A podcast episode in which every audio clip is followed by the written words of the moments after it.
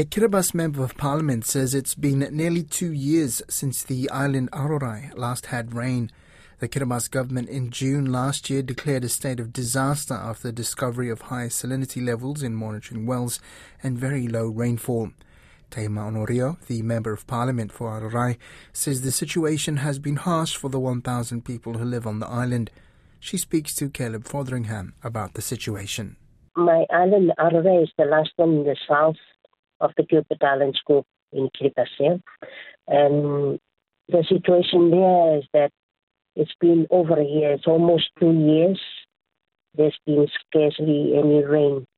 The situation is quite harsh for the people. The well water which people drink is becoming brackish, rather harsh, and they, they have to pour their water, of course. They need uh, a lot of help with that. In terms of the vegetation, because of the the drought situation. Many of our coconut trees, the tops have fallen off.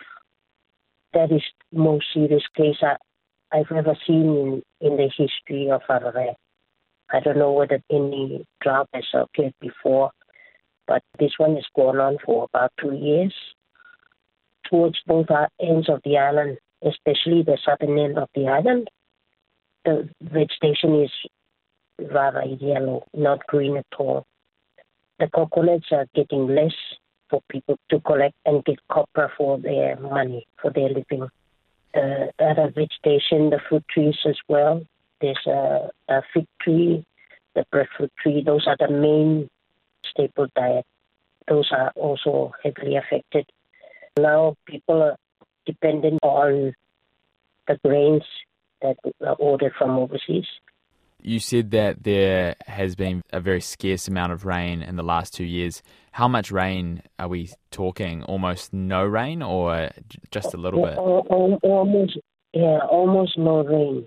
I was not able to get the net figures for the rainfall, but I think I'm safe in saying that almost two years now there, there's been hardly any rain.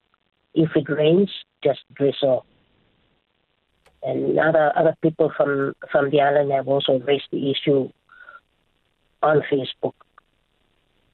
Are droughts common in Kiribati and common on the island? For us on Narare, I don't believe so. I don't think that drought is common. For me, this is the first time that I know that it hasn't been raining for a long time. How are people surviving? Well, the people depend on the well water which they can easily access, of course.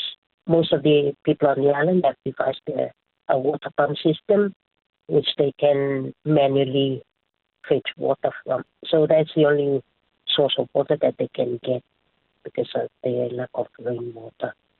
So they drink that and they're often reminded to boil their water so that they don't get ill. Do you think people will have to move if there isn't rain soon? I think the people are quite strong-minded to stay on the island and enjoy the life there, despite the the challenges with the impact of the the drought there. I'm hoping that government will soon do something about it. Perhaps firstly visit the island to actually assess the situation. What do you hope will happen from here on? Obviously rain, but if you don't get rain, what do you hope happens? I would very much like to see government assistance or some assistance for the repair, the maintenance of the desalination plant in Tamarua, because I know that water from the desalination plant has been good and has, has been serving the people well. I do hope that the Ministry of Internal Affairs, the Ministry of uh, Infrastructure will be able to sort this out very soon. The other request, I'd like to pursue the need for another desalination plant for the other village. I do hope that the government will take this seriously. I'll find a way to to raise the question again, if not in Parliament, but to the ministers concerned, so that some action is taken to assess the situation so that they know what it is like on the island.